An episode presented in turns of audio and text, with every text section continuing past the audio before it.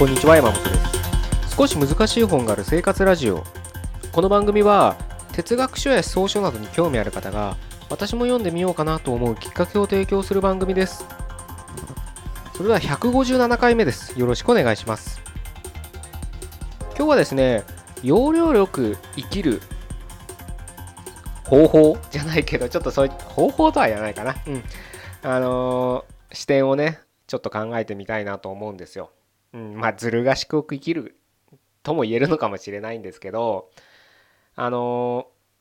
なんだ別に悪いことをする してくれって言ってるわけじゃなくてやっぱりその本当にその真面目にね正しく生きるっていうのはもちろん前提としてあるんですですけどやっぱり知識を得ることによってその知識を使いながら生きると少し僕は楽になった時期があったんですよ。そのねちょっときっかけを今日お伝えしてもしねあなたの日々の生活でそれが活かせるんだったら活かしてほしいなという主観を持って今日はお話ししたいんですけれどまあそれをなんかなんて言葉で言ったらいいかなっていうふうにちょっと考えた時にまあ要領力生きるとか、うん、まあずる賢いっていうのはちょっと変ですけれどそういうもんなんだなぁなんて思ってねあの思ったからちょっとねそういったうーんずる賢いとか言っちゃいましたけど、うん、もう少しその自分の性を正しくね考えるっていう時にやっぱりちょっと話ちょっと今日入りたい本題の前にちょっとだけ話ずれるかもしれないんですけれど僕は例えば今10ね例えばですけど10エネルギーが持ってるとするじゃないですか。パイフなライフゲージみたいなのイメージしてもらってもいいですよ。あのゲームみたいなね。そしたらその銃をやっぱり自分がやるべき活動に向ける方がいいじゃないですか。でも現実これね多分ほとんどそうだとほとんどの人がそうだと思うんですけど今の生活だと多分その10のうち8とか9はきっとすっごい自分が本来やるべきことじゃないことに注がれてるはずなんです。それをストレスって言っていいと思うんです僕は。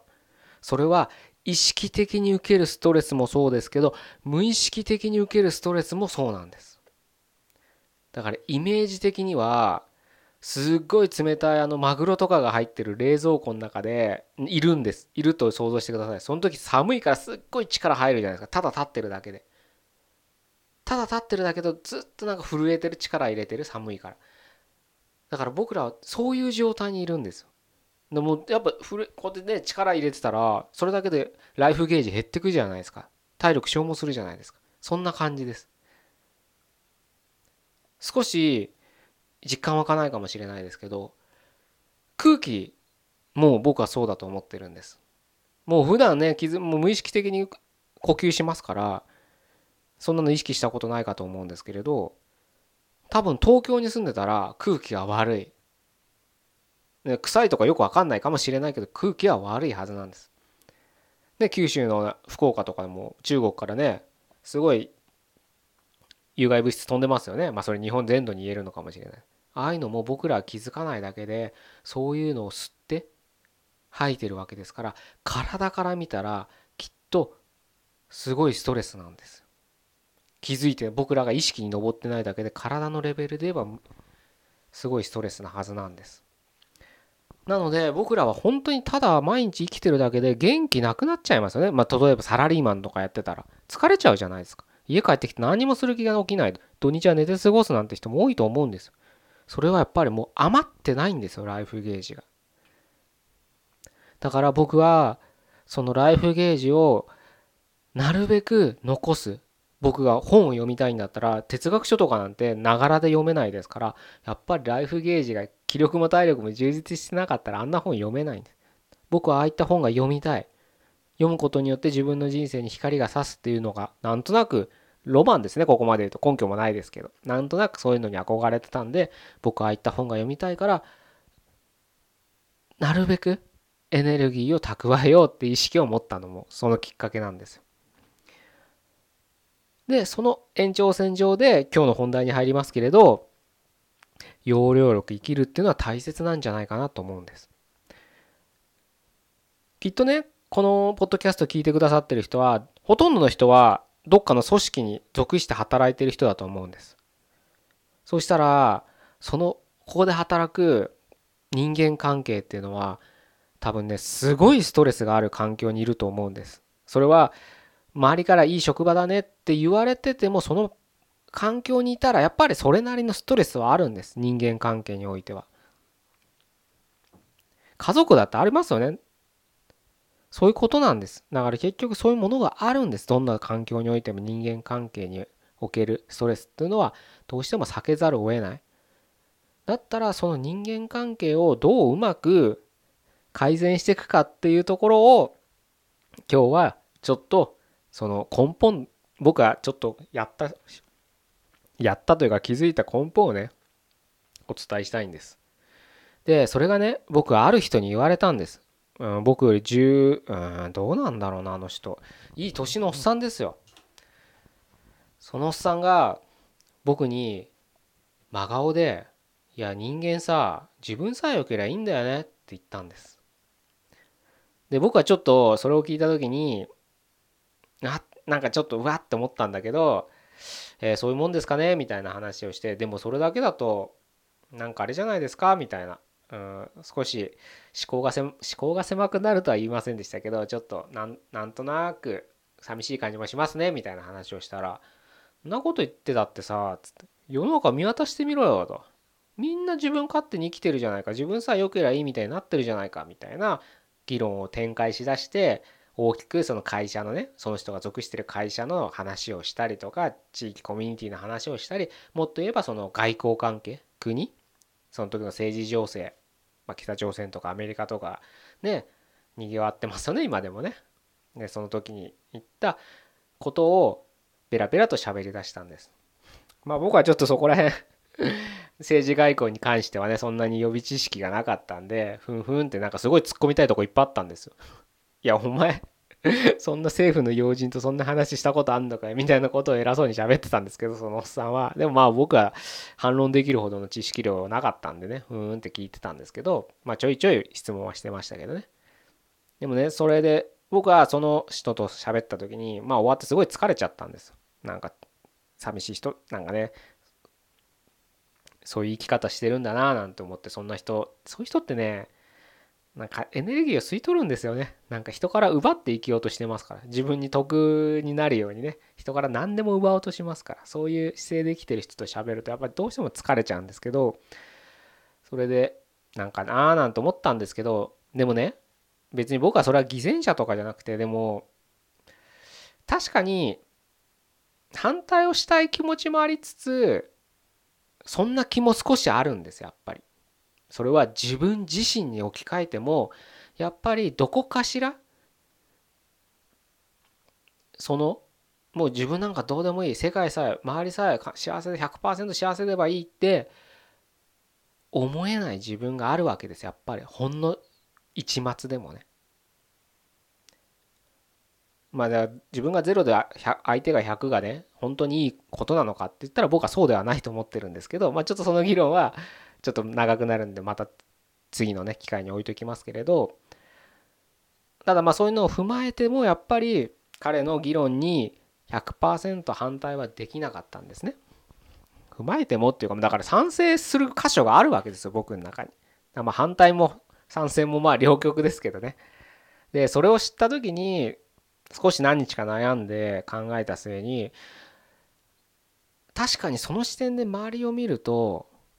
みんなその通りだなと思うんです。いやもちろんそのなんだろうなすごい心のね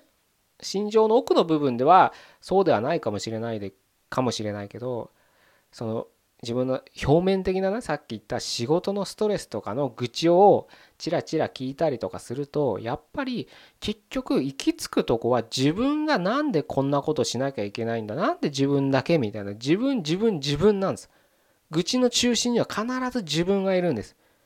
相手の文句言ったってなぜ相手が相手の底の部分うまくことが運ばない？みたいなね。仕事が遅いとかね。覚えが悪いとかまあいろんな取引先の悪口とかも言う人もいるでしょう。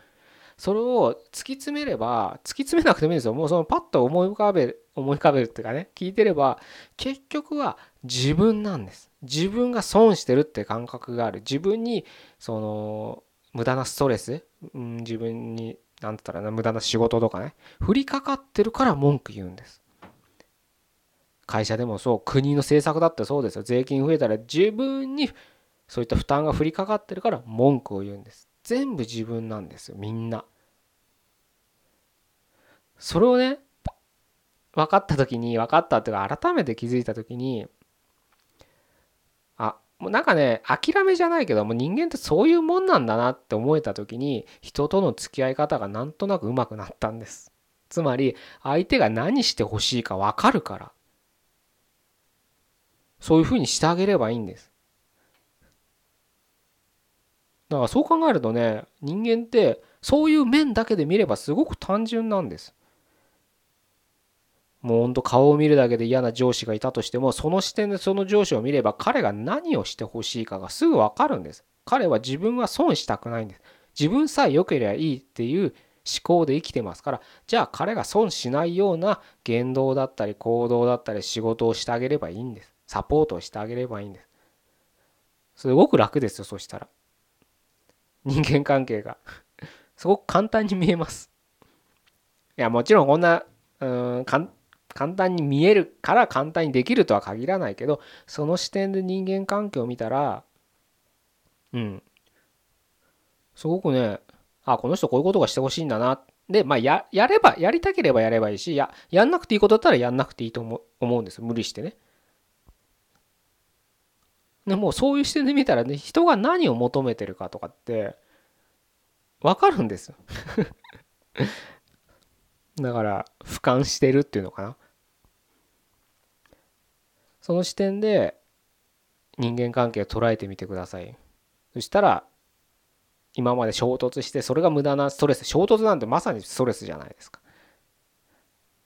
そういうのがなくなってくるんですよ。ドライな関係になっちゃうかもしれないって心配されるんであればもうそれはそれでいいんじゃないですか。その時考えればいいわけですから。まずは自分がエネルギーを蓄えるっていう残すって言ったらいいのかな？うん。その残す量を増やすにはやっぱりストレスを減らさなきゃいけない。でその大きなストレスの一因である人間関係は今言ったような視点がまあもちろんこれだけじゃないです当たり前です。けどでも持ってるとすごくね うーん 単純に見えてきます。まあ、翻ってだから自分も単純ってことなんです。その一員ですから、自分もね。別に神の視点で上から覗くとかじゃないんです。自分もその一員なんだ。だから自分の気持ちが落ち着かない時は、ちょっとそういった視点で観察してみると、あ、自分は自分はになってるっていうふうに気づければ、なんかそう、やっぱりそう、もやもやしてる時ってやっぱストレスなんです。哲学書読めないですから、そういう時は。読んでもすぐなんかそのモヤモヤの方に行って心配事になってきますから。何するにもね、うん、そういった何か軸を持ってると見る軸を視点を持ってると悩んだ時に新しいね解決策の一つが見えてくるきっかけになりますので是非ね人間で単純単純だなって視点で見てあげてくださいよ。そうするとなんとなく自分の取る立場が分かりますから。ちょっとずつちょっとずつですよ。一気にストレスを減らすってことは無理ですから。ちょっとずつちょっとずつこういう視点を持ちながら人間関係を改善してって人との付き合い方を自分なりに学んでその自分の立ち位置をね保っていただければなというふうに思います。じゃあ今日は以上で終わりたいと思います。157回目でした。ここまでどうもありがとうございました。